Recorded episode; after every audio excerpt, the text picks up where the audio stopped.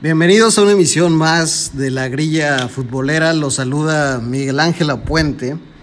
El día de hoy vamos a hablar sobre un tema que creo que va a dar mucha tela de dónde cortar.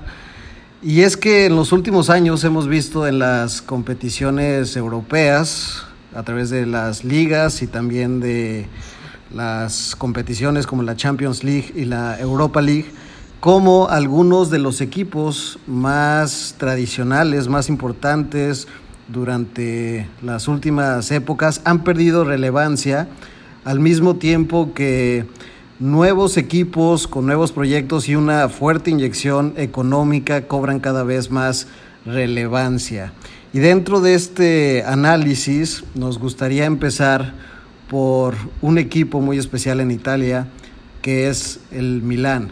Y como sé que está relacionado con los sentimientos de Marcelo, me gustaría empezar con Marcelo. Marcelo, ¿cómo ves lo que ha pasado en los últimos años con el Milan? ¿Cómo nos explicamos la debacle que han tenido y el difícil eh, o la situación complicada que se ve a futuro? ¿Qué tal, Miguel? Pues sí, como mencionas, un tema complicado porque pues el Milan ahorita no es ni la sombra de lo que era anteriormente. Este, su último, en los últimos 10 años dentro de la liga tiene un solo título en el 2010-2011 y de ahí para acá pues ha estado dando pena. Ya no clasifica Champions y en la Europa League no te alcanza. Este, este año futbolístico no estuvo en ninguna competición europea, estuvo castigado por el tema del, del fair play financiero, pero pues el Milan pues digo, a mí me, me, empezó a ilusionar hace dos años por el regreso a Europa, cuando estuvieron en, en, Europa League. Lamentablemente no fueron eliminados por el Arsenal, pero pues no sé, siento que, es más, hasta me ilusioné cuando llegaron disque un chino, un chino hace como tres años creo que, que nos iba a disque inyectar el dinero y pues nunca lo vi, nunca llegó. Y en, en, en cambio lo estoy viendo en el Inter que sí llegó el dinero y pues digo, llegaron a la final de Europa League este año, lamentablemente no lo ganaron, pero pero sí, o sea, el, Milan últimamente también me retorna un poco a los tweets que ponen de que el, cuando el Milan daba miedo, cuando el Milan daba miedo, pues te tenías a Pirlo, tenías a Maldini, a Dida, este, a Inzaghi, o sea, Gattuso incluso, o sea, tenías jugadores grandes de renombre. Ahorita los nombres así que digas tú el Milan que hay, wow, pues te puedo mencionar, está Teo Hernández, está Chalanoglu, eh, que sí, y Slatan. O sea, realmente el equipo no estaba muy, muy parchado y pues también son jugadores viejos, entonces habría que invertir un poco para crecer. Claro, y aparte de, del Milan en Italia, podemos encontrar a otros equipos eh, en Inglaterra, por ejemplo, como el Arsenal, que tiene algunos años sin competir por la liga, eh, pero sí por los puestos de Champions League y en los últimos dos, tres años pues tratando de rascar ahí los puestos de, Europa League y también a un Manchester United que desde hace seis años, desde que salió Sir Alex Ferguson, no ha encontrado la brújula para eh, reconstruir un proyecto deportivo que fue durante 25 años muy exitoso. Marco, ¿tú cómo ves la situación de estos grandes de Europa que van de bajada? Pues mira, eh, creo que hay, hay dos vertientes que igual podemos analizar ahí con estos equipos en general que, que no, han, no han hecho lo que normalmente o en su momento llegaron a acostumbrar a sus fanáticos, porque yo me imagino que por ejemplo Marcelo probablemente le va al Milan por haber visto o haberle tocado alguna época dorada con jugadores importantes en donde le agarró cierto cierto cariño. Igual y si fuera un, un niño en este momento no fuera el, el target del Milan para, para Marcelo. Entonces, eh, hay, hay dos vertientes que me gustaría igual y analizar en general en, el fútbol, no necesariamente eh, el tema de, del fútbol de Inglaterra, pero ¿qué, ¿qué, es lo que estará pasando? ¿Será que es cuestión de, de billetazos? Porque parece que al Manchester tampoco le funciona. este, o es cuestión de, de realmente poner sobre la mesa un, un, buen proyecto, este, una lista de jugadores que aunque no sean los más caros y los de más renombre, eh, armar un proyecto que a futuro igual y te tardes unos tres años en, formar, pero que empieces a eh, avanzar. Eh, yo diría, ¿cuál, cuál sería la, la solución a, a esto? Porque veo las dos, veo las dos y veo que no, no funcionan, que no, no entiendo cuál es realmente la clave para, para salir de eso o es simplemente suerte. Porque te digo, Manchester a billetazos nomás no puede. Este, ha gastado eh, lo que ha querido y, y, no le funciona ni siquiera para, para, para, para llegar a Champions League. Ha, ha, batallado incluso para llegar a esos puestos. Y vemos a, a un Milan que en general no ha, no ha invertido realmente eh, monetariamente algo muy este, importante como para pensar que, este, que se vaya a levantar. Pero sin embargo vemos otros equipos como el Leipzig este, que, bajo ciertos proyectos puede levantar. Entonces yo pongo como igual y, y a cuestión a que todos comenten cuál realmente sería la solución más eh, más coherente, un, un, proyecto sin tener que usar billetazos o realmente la solución de los problemas es comprar jugadores, este, no importa qué costo. Bueno, ahí creo que Marco ha puesto el dilema central de este podcast sobre la mesa. Y David, pues me gustaría pasarte la palabra con la pregunta de ¿Qué tanto influye en este nuevo orden, en la hegemonía futbolística en Europa, la inyección económica de los petrodólares de naciones orientales que quieren eh, posicionar su país a través de marcas de fútbol? ¿Y qué tanto tiene que ver con la falta de una planeación deportiva, con la falta de un proyecto deportivo que vuelva a impulsar a estos equipos históricos? Bueno, respondiendo a tu pregunta, pues claro que tiene mucho que ver el, la inyección económica que, que, reciben estos equipos.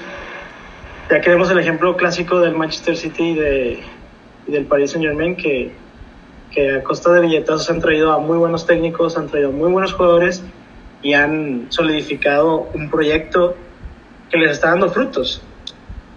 Pero lo contrastamos contra otros proyectos que ustedes mencionaron, el Manchester United, el Milan, vemos situaciones totalmente diferentes a, a, lo que es el City y el, y el Paris Saint Germain. Por ejemplo, el, el, Milan, no sé si sepan, pero ha tenido tres, tres dueños en, en, una, en un lapso de, de menos de 10 años. Y no te voy a decir más de técnicos, porque yo creo que son 10 técnicos los que han tenido en ese, en ese mismo tiempo. Entonces, un proyecto sólido no han tenido. El Manchester United sí ha comprado muchos jugadores, creo que tiene una buena situación financiera, pero no han solidificado un buen proyecto. Con Ferguson era lógico que no iba a durar para toda la vida, tenías que empezar a encontrar un sustituto y no nada más el sustituto, empezar a hacer el proyecto. Lo intentaron con, ¿cómo se llama este técnico que odiaba a Chicharito? David Moyes. ¿Cómo? David Moyes. Ah, David Moyes. Después llega Giggs y después José Mourinho. Bueno, ahí se te fue Luis Van Gaal, Van Gaal perdón. Ah, Luis, Luis Van Gaal, que se llevó a, a, todos los holandeses que quiso. Que hizo un desmadre sí, sí, en el sí. equipo. Entonces ahí, pues, fracasa el proyecto con Moyes, metes a Giggs de interino a ver qué sucede. Traes a Van Gaal, no le da la oportunidad de que de que le tenga continuidad a su proyecto. Y llega José Mourinho, igual no le das la continuidad, que ya resultados inmediatos, y no es así. O sea, no es así cuando estás compitiendo contra un Manchester City que ya tenía un avance importante desde, desde Roberto Mancini y luego llegó Pellegrini. Pellegrini, ajá. El chileno Pellegrini y luego llega, llega Guardiola. O sea, tienen un proyecto que ha ido avanzando poco a poco. A base de mucho dinero, demasiado. claro. Pero sí, no, demasiado dinero. Creo que es el club que más ha gastado, junto con, creo, con el país. pero todo se resume en un proyecto y tienes que tener paciencia en el proyecto, no puedes tener eh, resultados inmediatos. El problema, el, problema es que, por ejemplo, el Manchester City y el Paris Saint-Germain no tienen ninguna presión histórica. Viéndolo de esta manera, no tienen ninguna presión histórica. En cambio, el Milan y el Manchester United no tienen la paciencia porque han sido clubes con mucho éxito. Y, pasa con otros equipos. Simplemente es la presión que tienen, que tienen que mantener el, el nivel al cual la gente como Marcelo, enamorado del Milan, pues quiere, quiere títulos, quiere que siempre estén en la, en, la, en la cumbre, pero pues así no funciona, siempre tiene que haber un proyecto. Pepe, ilumínanos, muéstranos la respuesta que estamos buscando. La gente seguramente va a escuchar este podcast a cualquier hora del día, pero pues nosotros estamos grabando ya tarde y si tú nos das la respuesta de este dilema igual y nos podemos ir a dormir un poquito antes. ¿Cómo ves este tema?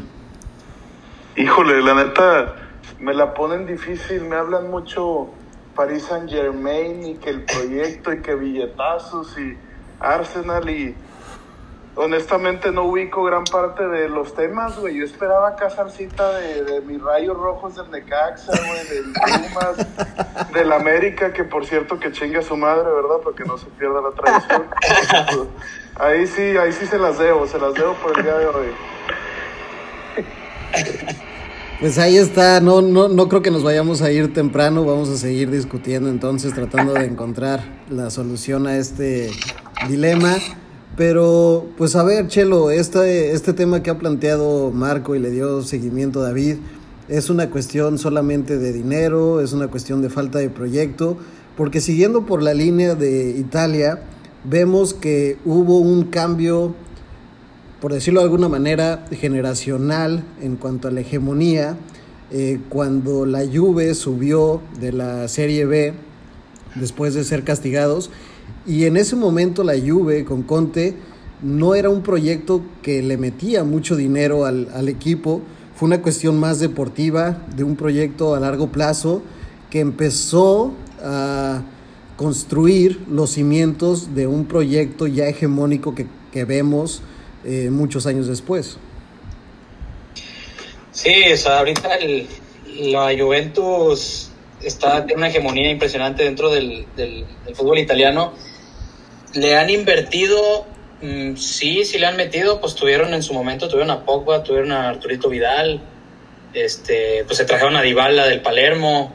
O sea, sí, sí, sí le ha invertido el, el equipo, pero también inclusive han tenido una base que sigue desde, desde mucho antes con Buffon, con Cellini, este, el otro este central, ¿cómo se llama? El Bonucci. Este Bonucci, entonces... Pero no, no compare las inversiones de la Juventus no, no, con las que estamos no, hablando de Manchester United. O de, a, eso me, a eso es lo que, o sea, lo, que, lo que dice Marcos, hacer una inversión tampoco no tan grande con jugadores que dices, tú sabes que en tres años estos jugadores me van a dar, o sea, yo los voy, los voy a superpulir y en tres años yo voy a estar en la cumbre. Entonces actualmente creo yo que es lo que está haciendo la Juventus, realmente si, si hizo un proyecto, tiene un proyecto muy estable y lo puedes ver, o sea, las últimas 10 ligas la Juventus pues, se, las, se las ha llevado de calle. Este último, este último torneo le sufrió un poco más ahí con el, con el, con el Atalanta, el Inter y la Lazio al principio, pero luego ya no pero pues sí, lo que sí hace falta es mucho, como dice este David, o sea, ocupas tener un proyecto y sabes que o sea, es un proyecto que nosotros lo vamos a iniciar el día de hoy y no para mañana ya te tengo los títulos que tú quieres, pero sí dentro de tres, cuatro años máximo ya estar peleando en la cumbre como es lo que tú quieres estar viendo, ¿no? Pero estamos viendo a la Juventus ahora que lo que quiere, ya que está con este dominio en, en la liga, que sí le está queriendo invertir fuerte porque su deseo realmente ahora es la Champions. Sí. Al final de cuentas, sí están queriendo desembolsar. Y la neta es que, mi, o sea, mi cuestión sería entonces, si no tienes, si no tienes dinero, estás destinado a fracasar, a no tener títulos. Claro, estamos en el fútbol moderno. Claro que si no tienes dinero, no, no vas a poder competir. Es lógico y lo vemos en todos lados. ¿Cuándo un Atalanta va a ganar la liga? De verdad. Tiene que pasar un accidente, Marcelo va a mencionar su accidente de la Premier League. okay. no, no, está bien, está bien. O sea, lo puedes mencionar. Pasa uno de cada cuántos años. O sea, seamos realistas. ¿Cuándo el Leipzig le iba a ganar la liga al Bayern Múnich? ¿Cuándo? Nunca. Pues cuando el, O sea, siempre, Bayern se, de- siempre, se va a impon- siempre se va a imponer la cartera. Claro que se tiene que imponer. Marco, Sí, ¿cómo ves? pero- Sí, pues obviamente se va a imponer la cartera, pero también sí, como dice Marco, tienes un proyecto con chamacos y los, los agarras, los agarras, los formas, los formas y no los vendes, pues con eso ya y no invertiste tanto. Así Sí, como Marcelo. El Dortmund en su momento cuando quedó campeón, que no había invertido tanto, de sus 11 jugadores eran Sí. Pero ¿qué sucede con el Borussia Dortmund? Era un equipo que sí fue un, un equipo alemán poderoso en los noventas y ahorita en el 2010 empieza a tener su proyecto y lo hace sin presión. Es importante aclarar que los equipos que tienen presión, que son históricamente grandes, entre comillas, o sin comillas, como lo quieran ver, tienen esa presión y no pueden estar compitiendo con jugadores jóvenes o con jugadores que no tienen pues, la calidad y la, la talla internacional que tienen otros equipos. Obviamente necesitas tener jugadores con mucho, con mucho capital o simplemente decirle a tu afición, no estamos para eso, vamos a ir poco a poco y si quieres, y si no, cámbiate de equipo. Oh, bueno. También- Pues es que es el problema, el, problema es que el aficionado se ilusiona porque se acuerda de que hace 10, 15 años su equipo era campeón y ganaba la Champions con trampa, con Dida adelantándose cuatro pasos en los penales. Creo que a alguien le dolió porque le No, la Juventus, se- porque se se- ganaron la Juventus. ¿Se, se acuerdan de esas cosas? Y pues claro, uno añora el pasado, le entra la nostalgia y quiere que, que el equipo siga siendo igual. Cuando no es así, las situaciones económicas del mundo han cambiado, incluso los dirigentes de ese club han, han sido eh, nuevos. No puedes esperar que de la noche a la mañana sean exitosos, tienen que haber un proyecto, siempre tiene que haber un proyecto. Pero tampoco puedes pedir que se vayan, porque al final de cuentas, eh, el- digamos, los fanáticos que tienes a nivel global eh, son por el hecho de, de que te va bien. Y al final de cuentas, lo puedes ver directito con el PSG. ¿Cuántas playeras vende ahorita? ¿Cuántas playeras se hubiera vendido si no le hubieran, le hubieran comprado los petrodólares? Claro, yo no estoy diciendo que los aficionados se vayan, porque, o sea, si lo dije, Pero es que no puedes decir, ¿sabes qué? No voy a, no voy a, no voy a ganar. Entonces, pues si quieres, te puedes decir, pues no, hombre. Pues no, pero el, aficionado, el aficionado tiene que ser un poco inteligente, pero bueno, la, la afición gana, o sea, la afición les gana y, de- y se ponen a pensar, es que ¿por qué no somos campeones? ¿Por qué no, quiere- por qué no, por qué no somos los mismos de hace 15 años? Tienes que pensar en la, en la realidad que está tu club. No siempre va a estar en la cima, son, contados los, los clubes que siempre están en la cima. Creo que ni, ni a cinco clubes llegamos que siempre han estado en la cima. Y así es como viven los fanáticos del Arsenal, viviendo la época dorada de, de que sí tuvo una, una época muy importante Sí, hace muchos años. Claro, pero... Este, y, y sí tiene sus, más de 10 títulos, eh, si no me recuerdo mal, ahorita lo estamos platicando, que éramos- que eran 13 títulos, que no es cualquier cosa, y aparte récord en, en FA Cup. Son equipos que al final eh, sí, sí ganan campeonatos, pero... eh, y, y eso que el Arsenal sí ha metido inversión a ciertos jugadores. Este Pepe, que ni siquiera fue titular realmente en el torneo, creo que gastaron como 70, 80 millones por él. Este, y a Aubameyang lo acaban de renovar y seguro le dieron un lanón porque ese ese güey es importantísimo para ese equipo. Este, la cassette, han, han invertido muy buen dinero. En su momento también trajeron a Alexis Sánchez, este, Osil también lo, lo compraron a, a buen dinero. O sea, sí le han podido invertir, pero a final de cuentas, y eso, que el Arsenal sí tenía un proyecto que lo tenían muy fi- fijo con, con Wegner y lo aguantaron mucho, incluso así, la afición amaba a ese cabrón. y aún este, creo, que, creo que lo Pero- quieren bastante.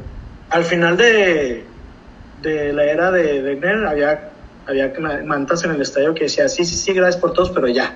Ya Wenger vete". out, Wenger out. Ajá. Entonces, Claro, pues, digo, muy, muy diferente la perspectiva de que muchas gracias, pero vete a, a quererlo saquear a como de lugar. Al final le pusieron una estatua.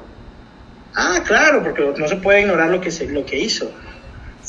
Pero pasa lo mismo que con el Manchester United. Tienen ahí a Ferguson endiosado, pero ¿qué pasó? No pasó nada después de él.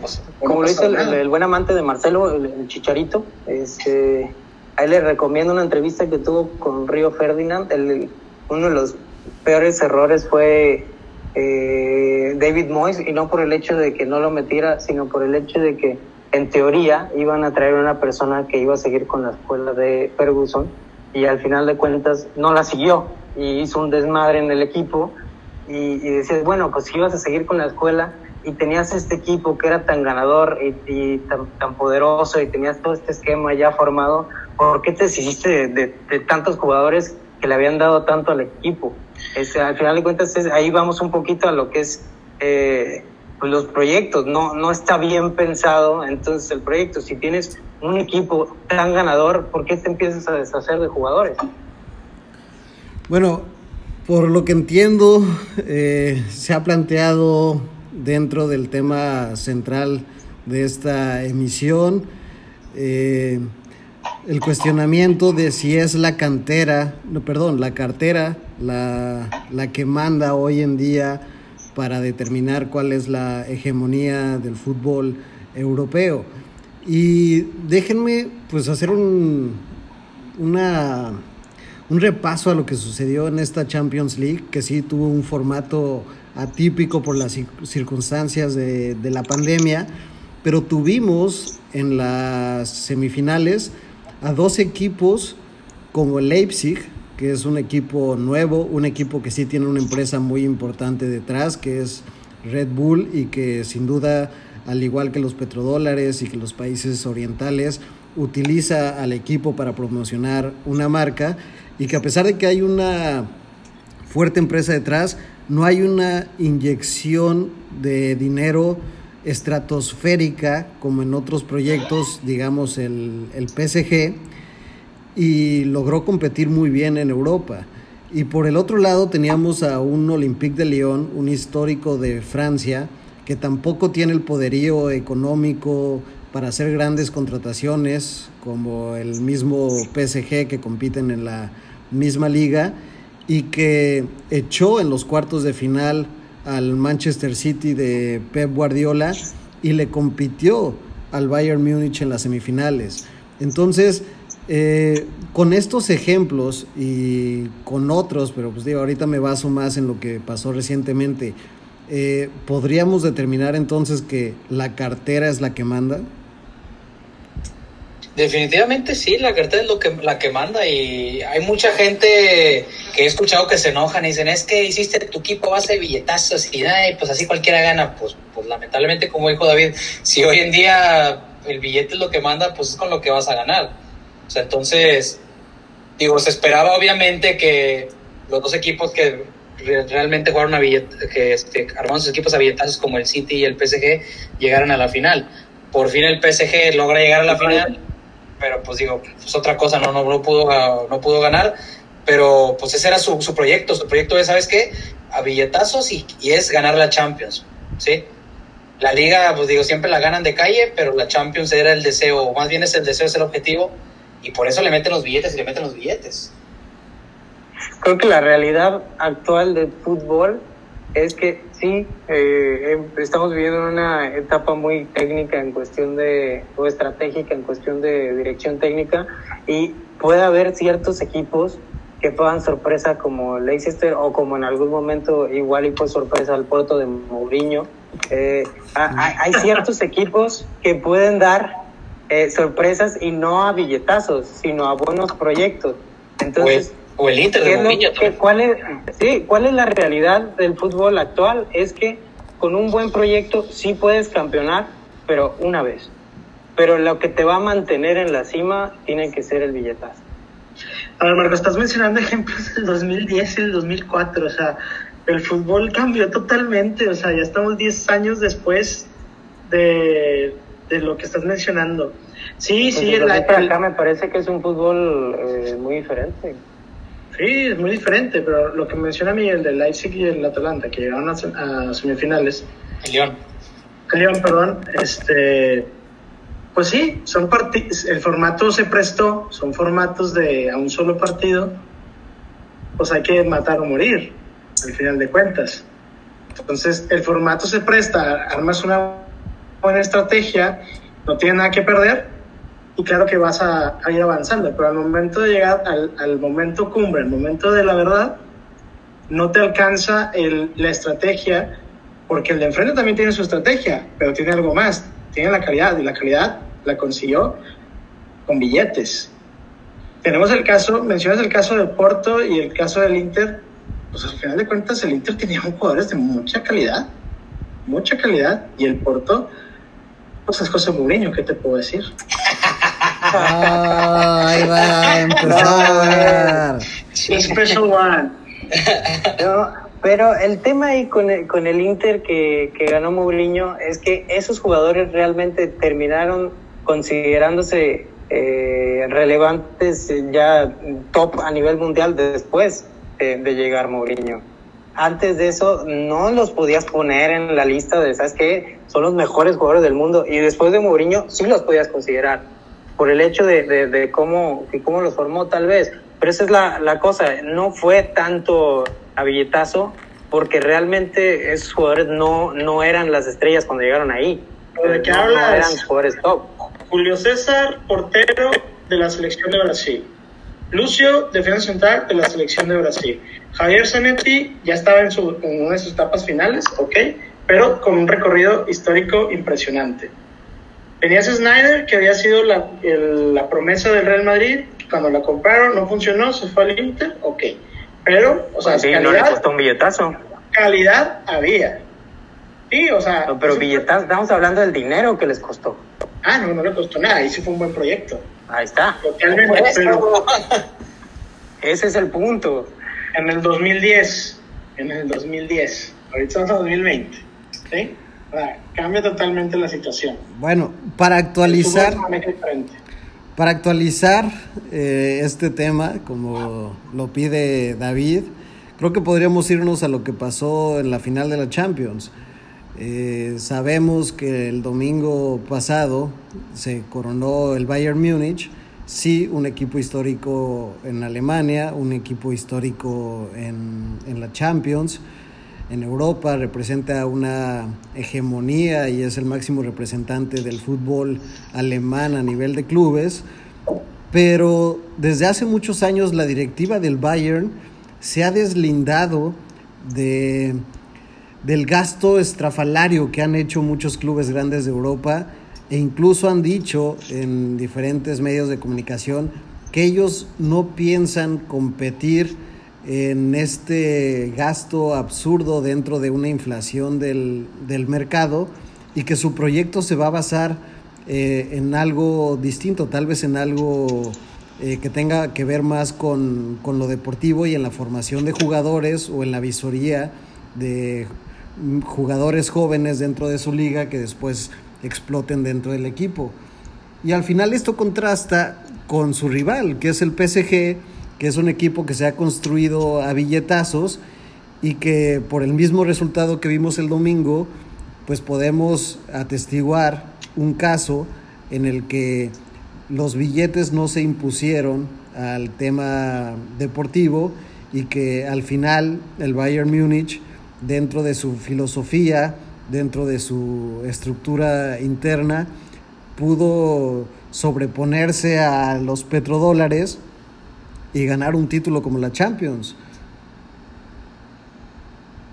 Pues Sí. mira, Miguel, ahí te voy a detener un poquito porque yo creo que este el señor Lewandowski pudo haber llegado ahí, yo creo que porque le dieron un muy buen sueldo y yo creo que por ahí Müller no se va porque le pagan muy bien y o sea, a final de cuentas sí me puedes decir que igual y están en contra de gastar 70, 80 millones, pero como quiera, si van al Bayern, a, a pesar de, de igual y otras ofertas de otros equipos, es porque les dan muy buen bajo. Por debajo de la mesa. No, pero, o sea, el sueldo es lógico que tienen que percibir pues mucho dinero, estamos de acuerdo. Sí. Pero lo que menciona, yo creo que este Miguel va también en el sentido nacionalista del jugador alemán.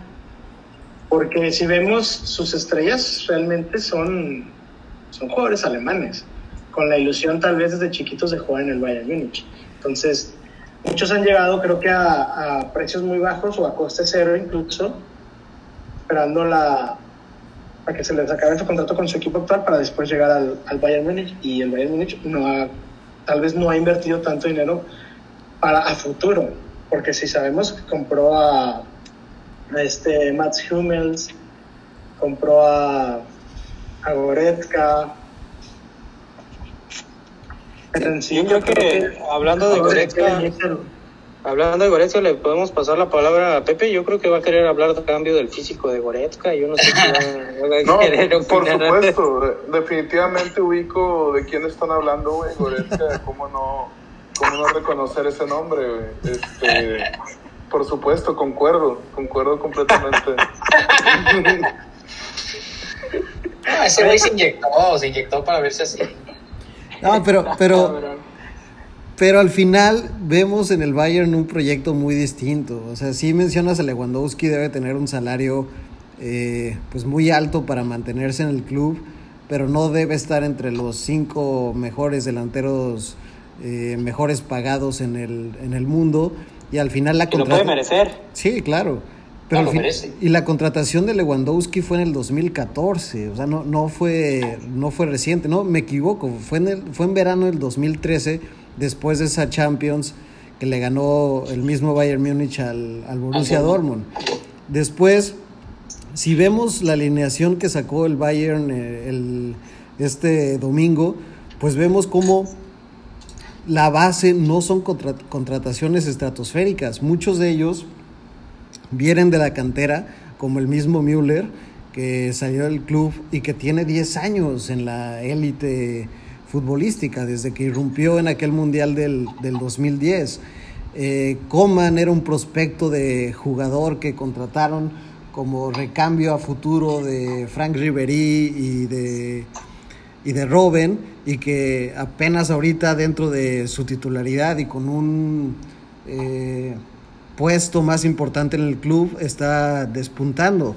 Pero no vemos cómo dentro de este proyecto deportivo que se ha impuesto dentro de su liga, como lo ha hecho en los últimos años, eh, también se impuso en Europa contra un equipo que se gastó nada más en dos jugadores cerca de 400 millones de euros.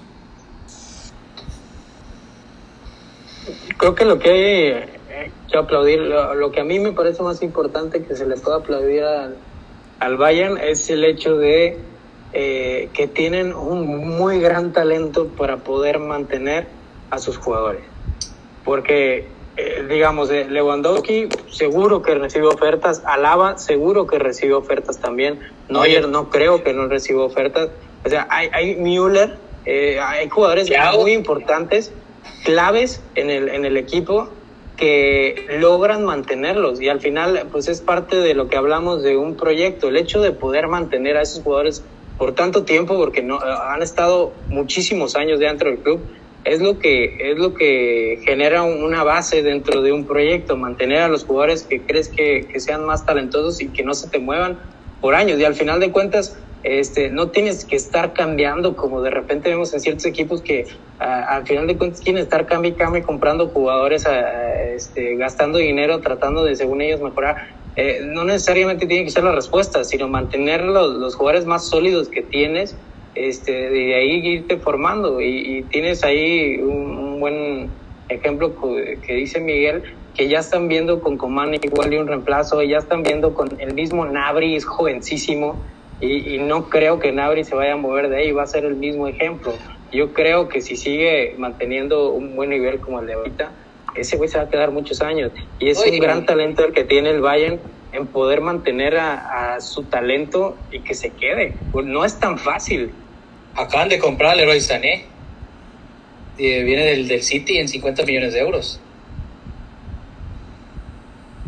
El Bayern Múnich. Entonces, pues digo, hacen sus. Es que ha- hacen sus, sus transferencias, pero no a costos tan elevados. A como otros clubes que lo hacen. Incluso Sané, eso- a mí se me hace que lo hubieran vendido al Madrid en 100. O sea, Fácil, fácil, fácil, fácil. fácil. Pero bueno, Pero eso bueno, ya. Adelante. No, no, que o sea, el Bayern Múnich ahorita sí no hace las compras eh, tan, tan altas pero hace unos años yo creo que todos nos sorprendimos con la compra de Jaime Martínez, que venía del Bilbao, que era una cifra que la verdad era muy, muy, muy alta, creo que eran 40 millones de euros para un... No sé si eran 40 millones, pero para un jugador de sus características era muy, muy alta esa cifra. Y ahorita con, con, todo ese equipo que armaron, fueron haciendo una base y poco a poco han, han incursionado nuevos jugadores. Ya mencionaron ahorita a, a Ginabri, a Coman, y han sido bien, arropados. Eso, eso es, es, un ejemplo de proyecto. Y creo que los equipos que mencionamos al principio, el Milan, el Arsenal, el Manchester United, tienen que empezar a voltear a ver este tipo de proyectos para, pues para volver a, a la élite si, si es lo que quieren. Y si no, pues bueno, pues que sigan haciendo las cosas igual. Pues es que también creo ahí que lo que tú mencionas, o sea, sí, obviamente tienen que hacer su proyecto, pero como históricamente eres un grande, te va, tienes una presión mayor y si no das el ancho, pues los aficionados obviamente se te vuelven locos. Digo, el... ahí yo creo que eh, eh, a final de cuentas tienes que tener fe eh, o, o, ponerte duro. O sea, si eres Manchester United, sí estás obligado a tener títulos, pero ¿sabes qué? Estás en una etapa de cambio que no te ha funcionado. ¿Sabes qué? Avisas a la afición. Este, tenemos un proyecto a cinco años en donde vamos a hacer este, tal cosa y nuestra idea es que, ¿sabes qué? De, una vez le anuncio la afición, nuestro proyecto es que de aquí a, ¿sabes qué? Tres, cinco años vamos a estar otra vez este, en la Champions League, ¿no? Igual y no le, le encante a los fanáticos que quieren que ese mismo año estén ganando, pero ¿sabes qué? Estamos empezando un proyecto este, y avisar, ¿sabes qué?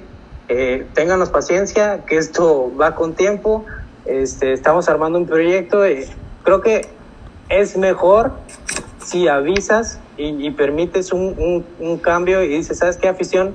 Vamos a hacer un cambio, vamos a hacerlo así y, creo que es mejor a que no digas nada y que estés cambie y cambie y al final terminas con una afición desesperadísima y decepcionada. Bueno, sí, lo, lo, que mencionas, Marcos, sí, pues totalmente de acuerdo. Pero tomando el ejemplo del Manchester United con José Mourinho, cuando José Mourinho llega a, al Manchester. El fracaso me, de Mourinho, dices tú.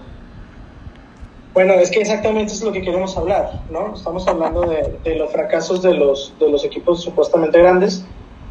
Mourinho llegó con la ilusión de quedarse mucho tiempo ahí. Él, él lo decía en sus, en sus declaraciones.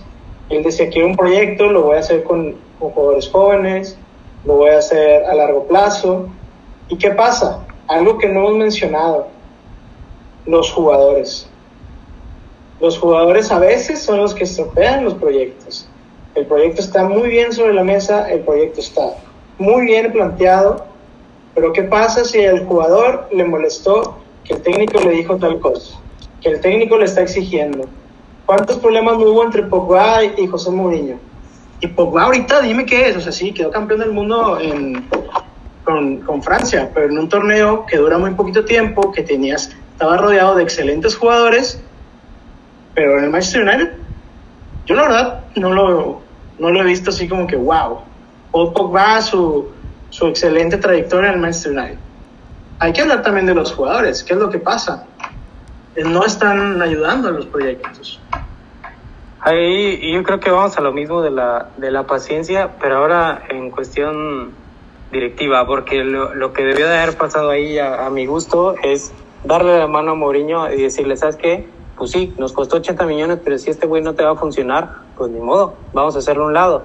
Este, al final de cuentas, un proyecto no funciona si no creen en el técnico y si hay problemas con el técnico, pero tu proyecto está fielmente con Mourinho, pues no sacas a Mourinho, tienes que mover el, el plantel a lo que Mourinho este, quiera plantear. Este, por ahí este, le recomiendo mucho ese, esas entrevistas de Río Ferdinand muy buenas. Tuvo una plática con Cés Fábregas, y que le tocó trabajar con Mourinho y que Mourinho mismo lo convenció y le dijo, ¿sabes qué? Yo tengo un proyecto, yo nada más quiero a dos jugadores. Este, no me acuerdo cuál fue el otro que agarró. Le dijo, te quiero a ti y con eso vamos a ganar el título. Diego y Costa. te quiero porque necesito hacer... Diego Costa, exactamente. Y te dijo, ¿sabes qué? te quiero porque necesito hacer esto, esto y esto y esto. ¿Y qué, qué fue lo que pasó? Cés Fábregas confió en él, le gustó, confió en Mourinho, este, que él mismo dice que Mourinho tiene un sistema muy firme y quiere a los jugadores dependiendo del mismo sistema que él, que él maneja, que es bastante efectivo. Y yo creí en ese sistema y todo el equipo creímos en ese sistema.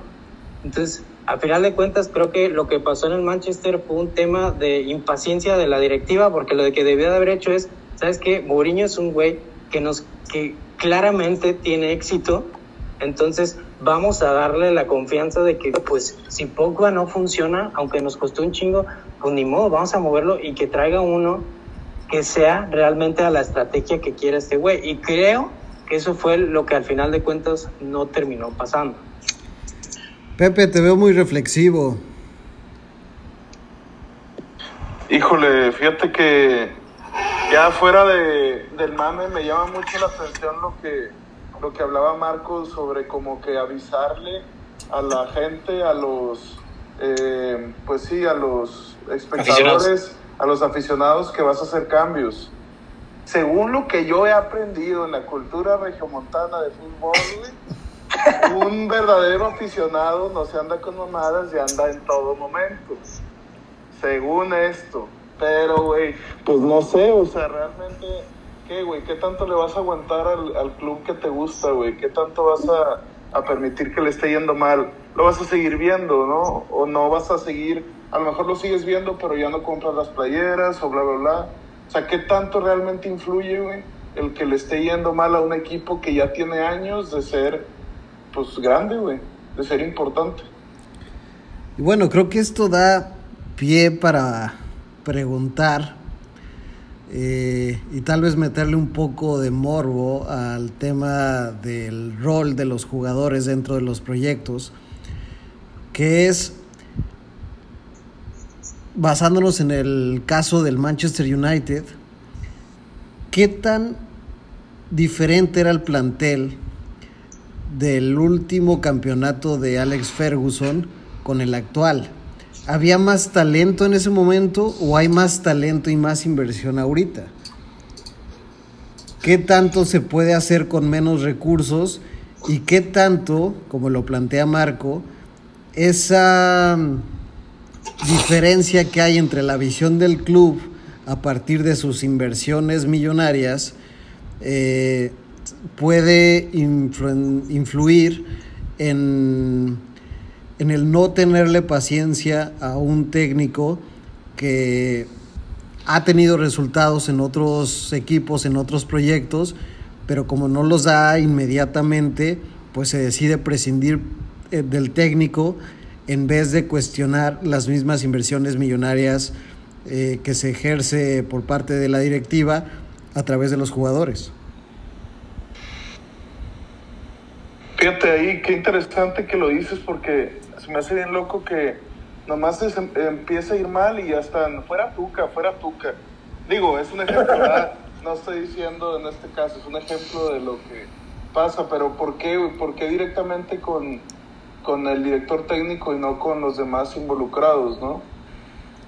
Es que por lo general siempre se van en contra de, pues de uno, del, del técnico. O sea, obviamente sí, puede que digas que, el, que X jugador, X o Y, pero pues es que como dijo Marco, mientras no, si la directiva no te apoya a ti como técnico, pues lo, siempre se van por la fácil. Y la fácil es, ¿sabes qué? Corto el, corto el técnico. En vez de cortar a todos los jugadores porque me costaron un billetote, corto al técnico que no me costó tanto billete. Es que es la más fácil y la más barata al final de cuentas. Ajá, por eso, pues te decía, oye, Paul Pogba, todo lo que me costó y José Mourinho, ¿sabes qué? Pues Mourinho, se van por la fácil, obviamente. Y ahorita realmente el, el, United tiene, tiene jugadores este, interesantes, importantes. Tiene a Rashford y Marshall. Tienen a Bruno Fernández que acaban de comprar, que es el que les estuvo salvando, estuvo jugando muy bien, la verdad, los últimos, los últimos partidos, tanto en, Liga, tanto en Liga en Europa League. Y entonces el United pues va para arriba. Ya este siguiente torneo va a estar en Champions. Vamos a ver cómo, cómo les va. Y porque sí, con, con, este nuevo entrenador este, también lo metieron así para salvar las papas y pues la verdad dio muy buenos resultados y, y también es, es exjugador ahí mismo del club. Marcos, sé, que sigues al, al, Manchester United y en este sentido, por lo que dice Marcelo, pues qué tanto ahorita la paciencia con un entrenador como Solskjaer se debe a que la nómina de lo que debe representar este entrenador no significa lo mismo que representaba José Mourinho y entonces la directiva decide apoyar un proyecto de largo plazo con un entrenador que, no, que no ha mostrado los mismos éxitos en Europa que en su momento José Mourinho.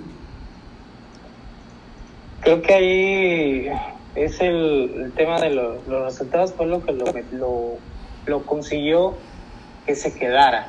Y también creo que sí se ha visto un cambio en cuestión de, lo que es la, misma química del equipo, que era lo que no se veía en Mourinho y es lo que comento, que el mismo Mourinho no le dieron el tiempo realmente para trabajar un equipo con la química necesaria que él necesita para, para generar un, equipo campeón a, su manera, ¿no? Creo que los resultados fueron los que mantenieron a, a Solskjaer. Y luego el tema de ver que el equipo está funcionando bien este, en cuestión de eh, los problemas que tuvieron en el pasado con José, eh, pues dijeron, ¿sabes qué? Vamos a apostarle un poco con este proyecto, a pesar de que no haya tenido eh, los títulos necesarios. Pero la neta es que la observación que hiciste hace unos minutos me pareció muy buena. El, el tema de observar los jugadores que tenía Ferguson en su momento, eh, realmente cuánta inversión le tuvo que meter, que la verdad es que el Manchester sí tuvo ciertas compras altas que en su momento fueron eh, históricas, por ahí creo que la de Forlán creo que fue una, una de las más pesadas en, en su momento a nivel mundial, eh, pero en general era, era un hombre que le gustaba mucho este, basarse en, en jugadores jóvenes, en cantera, tenía una base de scouts bastante importante y al final de cuentas eh, les, les, le funcionaba muy bien a él. Al final de cuentas llegó Mois y, todos los demás técnicos y empezaron a desplazar a todos, pero los que, los que tenían ahí eran jugadores que se veían con buena, buena proyección hasta eso. Este, no, me parece que eh, lo que hizo tan exitoso a Ferguson, eh, viendo todo lo que hablan de él, es precisamente el trato que tenía con el mismo jugador. Más que las inversiones, eh, era el ojo que tenía para saber a quién poner, porque también Ferguson era un tipo que cada partido te cambiaba la alineación por lo menos uno o dos jugadores. Era un que le gustaba mucho variar su, su, su, su gente, le tenía confianza a sus jugadores. Entonces había una, una química, una vibra en el equipo muy importante y, por eso se sostuvo el proyecto, porque también eh, creo que era parte igual y parte del tema que tocamos de los mismos jugadores. Los mismos jugadores les encanta ser grilla cuando no les gusta un entrenador, igual que nosotros en este programa. Pero si hay un entrenador que te sabe eh, tratar bien, o sea, que era, que era lo que lo que veía que comentaban de Ferguson, que en su momento llevaba contigo y te decía, ¿sabes qué? La cagaste bien duro y te sentías mal así como que puta, ya Ferguson este le cago y la madre y luego llegaba un día y iba te abrazaba. Así como diciendo, ¿sabes qué? Eh, hoy lo hiciste muy bien. Entonces, de ciertas maneras había ciertos tipos de motivaciones que este hombre te hacía, te regañaba, pero te daban ganas de, de este, alzarte porque de alguna manera te lo iba a, respetar. Como mi tuca, ¿no? eh, haz de cuenta, igual con los gritos y eh, todo, igualito. Te enojas y te asustabas y el tuca y te decía, bien hecho, cagajo, pasa nada. Te, te, escupía, te escupía el chicle, te escupía el chicle, Ferguson. Este, pero eso para mí es lo más importante, más que este el billete que pudo haber gastado el Manchester en ese momento con Ferguson, que sí hubo momentos en donde sí gastaron bastante. Lo más importante es la conexión del el plantel en general con el técnico, porque si no, no te va a funcionar nunca. Y ya entrando en la recta final de esta emisión de la grilla futbolera, eh, pues hemos discutido mucho sobre las razones, las posibles causas de que muchos equipos europeos que habían tenido una hegemonía en sus ligas y en las copas europeas hayan ido a la baja. ¿Qué tanto eh, está, ven, cada uno de ustedes perciben que esto se puede deber a un cambio generacional como se ha, habido, se ha visto históricamente? Eh, y no sé si nos mantenemos en, en, Inglaterra, pues vemos cómo el Nottingham Forest de Brian Clough de repente irrumpió en Europa y empezó a cuestionar la hegemonía en, en su momento. Eh, el mejor técnico en la historia del fútbol, en su momento lo hablaré. No sé si David ahorita te va a responder con algo sobre el Tuca o Ricardo Lavolpe, pero... y Mourinho, y Mourinho. Y Mourinho, claro, por supuesto. Eh, ¿Qué tanto estamos viendo un, un, cambio generacional, un nuevo orden de, de, la hegemonía del fútbol europeo? ¿Y qué tanto eh, estamos hablando de que ese orden, en vez de ser natural, se está viendo forzado a través del, del dinero? Creo que ahí está el meollo del, del asunto. ¿Es, ¿Es algo natural o es algo forzado. ¿Cómo ven? Yo la verdad, yo lo veo como algo natural, o sea, como pues, algo que tenía que llegar a pasar en algún momento, o sea, había que empezar a, a invertir más, invertir más, invertir más y que estar en la parte de arriba. O sea, porque, por ejemplo, te repito, vamos a tomar el tema del PSG. El PSG nadie lo conocía hace 10, 10 años. 11 años, 12, no sé, llega el jeque, le empieza a invertir dinero y de repente empieza a sonar el PSG, el PSG, el Paris Saint Germain, el Paris Saint Germain. ¿Por qué? Porque le metieron el billete, ¿para qué? Para, para poder este, aparecer en el mapa. Entonces, es algo que obviamente tenía que pasar o tiene que pasar, lamentablemente, por el cambio generacional que, mencionas. Pues, obviamente pasan los años y si tú quieres aparecer en el mapa es, oye, vamos a meterle billete y con billete vamos a aparecer en, en, el, en los primeros planos de que van a hablar de nosotros y vamos a estar, obviamente es meterle el billete y lo más importante es el proyecto. Hacer un proyecto y creer en ese proyecto. ¿Para qué? Para que funcione y en, un, y en su momento puedas estar peleando ya sea tu liga o las copas europeas o lo que, lo que se te ponga enfrente. David, ya se hizo alusión a tu persona y hace mucho que no te escuchamos. ¿Tú cómo ves esta última pregunta? Pues, híjole, es que no, no hay manera de, de, refutar el hecho de que, la, que los billetes van a ser mejores equipos, definitivamente, pero pues siempre va a ir de la mano con, con un buen proyecto, con, con técnicos capaces. Pero creo que híjole, es que no quiero retomar lo que hablamos hace rato de Ferguson, pero creo que muchas veces en los equipos actuales repercute mucho que los jugadores no son del todo profesionales. En el hecho de que ahorita, en, el tiempo que vivimos, hay muchas redes sociales, hay mucha...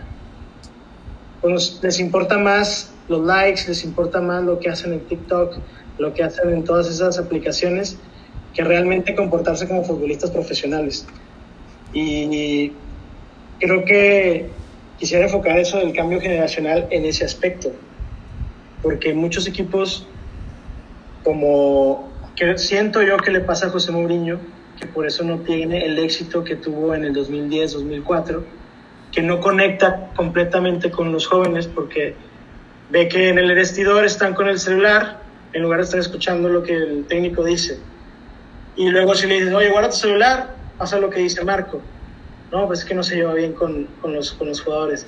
Entonces, ese tipo de cositas que, que José Mourinho lo ha mencionado en sus, en sus entrevistas, el hecho de que el jugador, y creo que le tiraba la pedra muy grande a, a Paul Pogba, el jugador le importa más el, ser un influencer, el tener likes, el tener seguidores en, todas las redes sociales y se está dejando el lado profesional que deberían de, de, de, dedicarse más. Ahora, vemos equipos como el Bayern Múnich, como el mismo Leipzig, que vemos que pues yo creo que va más con la cultura alemana, e insisto, es una cultura que tienen de, de ser profesionales, de dedicarse, vimos en esta Champions el físico de, de los jugadores del Bayern Múnich, eran unas máquinas. O sea, todos vimos una película de, de Rocky contra, que, que, peleó contra el ruso este Draco, Draco, se veía puros rusos ahí, dije, a la madre, esto está cabrón. Y es el lado profesional que deben de tener esos, esos futbolistas. Y bueno, no, no, hemos hablado del Barcelona, pero si el Barcelona no implementa un buen proyecto y no implementa el lado profesional, se va a caer y se va, se va a venir un nuevo, nuevo Milan en la Liga de España. Uy, creo que ahí nos dejó un tema para el futuro David, eh, tomando en cuenta que estamos a, a, la espera de lo que suceda en las próximas horas con la posible, posible salida de, de, Lionel Messi. Pero Pepe, entonces, eh, ¿qué tanto pudo influir los, pues no quiero decir problemas extracancha, pero los dilemas o los asuntos extracancha de un tipo como Neymar y su relación actual y su tema con, con Maluma en la derrota del PSG contra el Bayern Múnich? Pues es que mira, Hawái de vacaciones, mis felicitaciones. Este, la verdad es que, pues chingado, yo creo que en un punto te vuelves un rockstar, ¿no? En un punto tienes eres bueno en lo que haces y eso va acompañado de fama y fortuna y pues es bastante común perder el piso y definitivamente influye a tu tanto el rendimiento que sigues dando como a pues a las personas con las que te rodeas en tu equipo. Entonces, este chingado, yo creo que definitivamente tiene algo que ver. Aparte que ese cabrón, güey, nunca me ha caído. Ese, ese cabrón es es el que es un teatrero, ¿no? Y se tira cada rato y hace mucho pedo y la chingada. O sea, sí, yo creo que ese cabrón como que no trae, no, no es tan maduro, no sé, es la impresión que me da un güey así.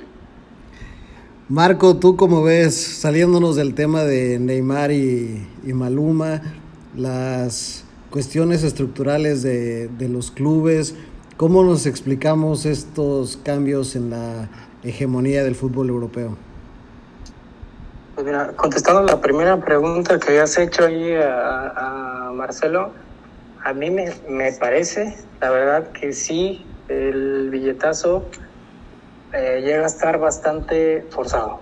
A mí me parece que está bastante forzado por el hecho de que eh, muchas veces se compran eh, estrellas o jugadores este, muy importantes como pensando que ellos te van a dar la solución cuando creo que eh, creo que en resumen de lo que hemos comentado en general es el hecho de que eh, sí necesitas jugadores importantes, pero tienes que pensar muy bien cuáles y tienes que pensar cuáles se, se acoplan al proyecto que vas a tener tú en tu club.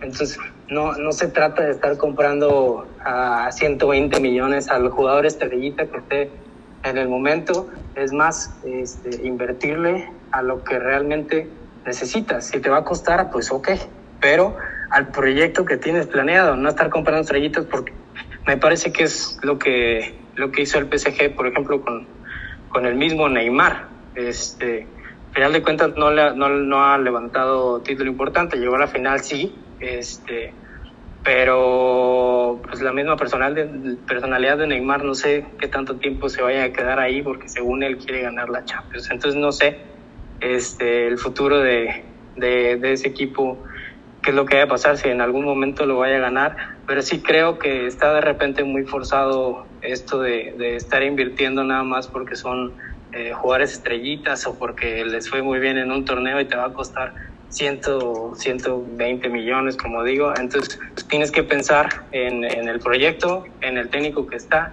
qué es lo que más conviene y no estar comprando lo pendejo, es la realidad. Pues señores, nos despedimos de esta sesión de la grilla futbolera. Yo los invito a seguirnos en nuestras redes sociales. Estamos en Twitter como arroba GA y en Instagram como grill-a futbolera.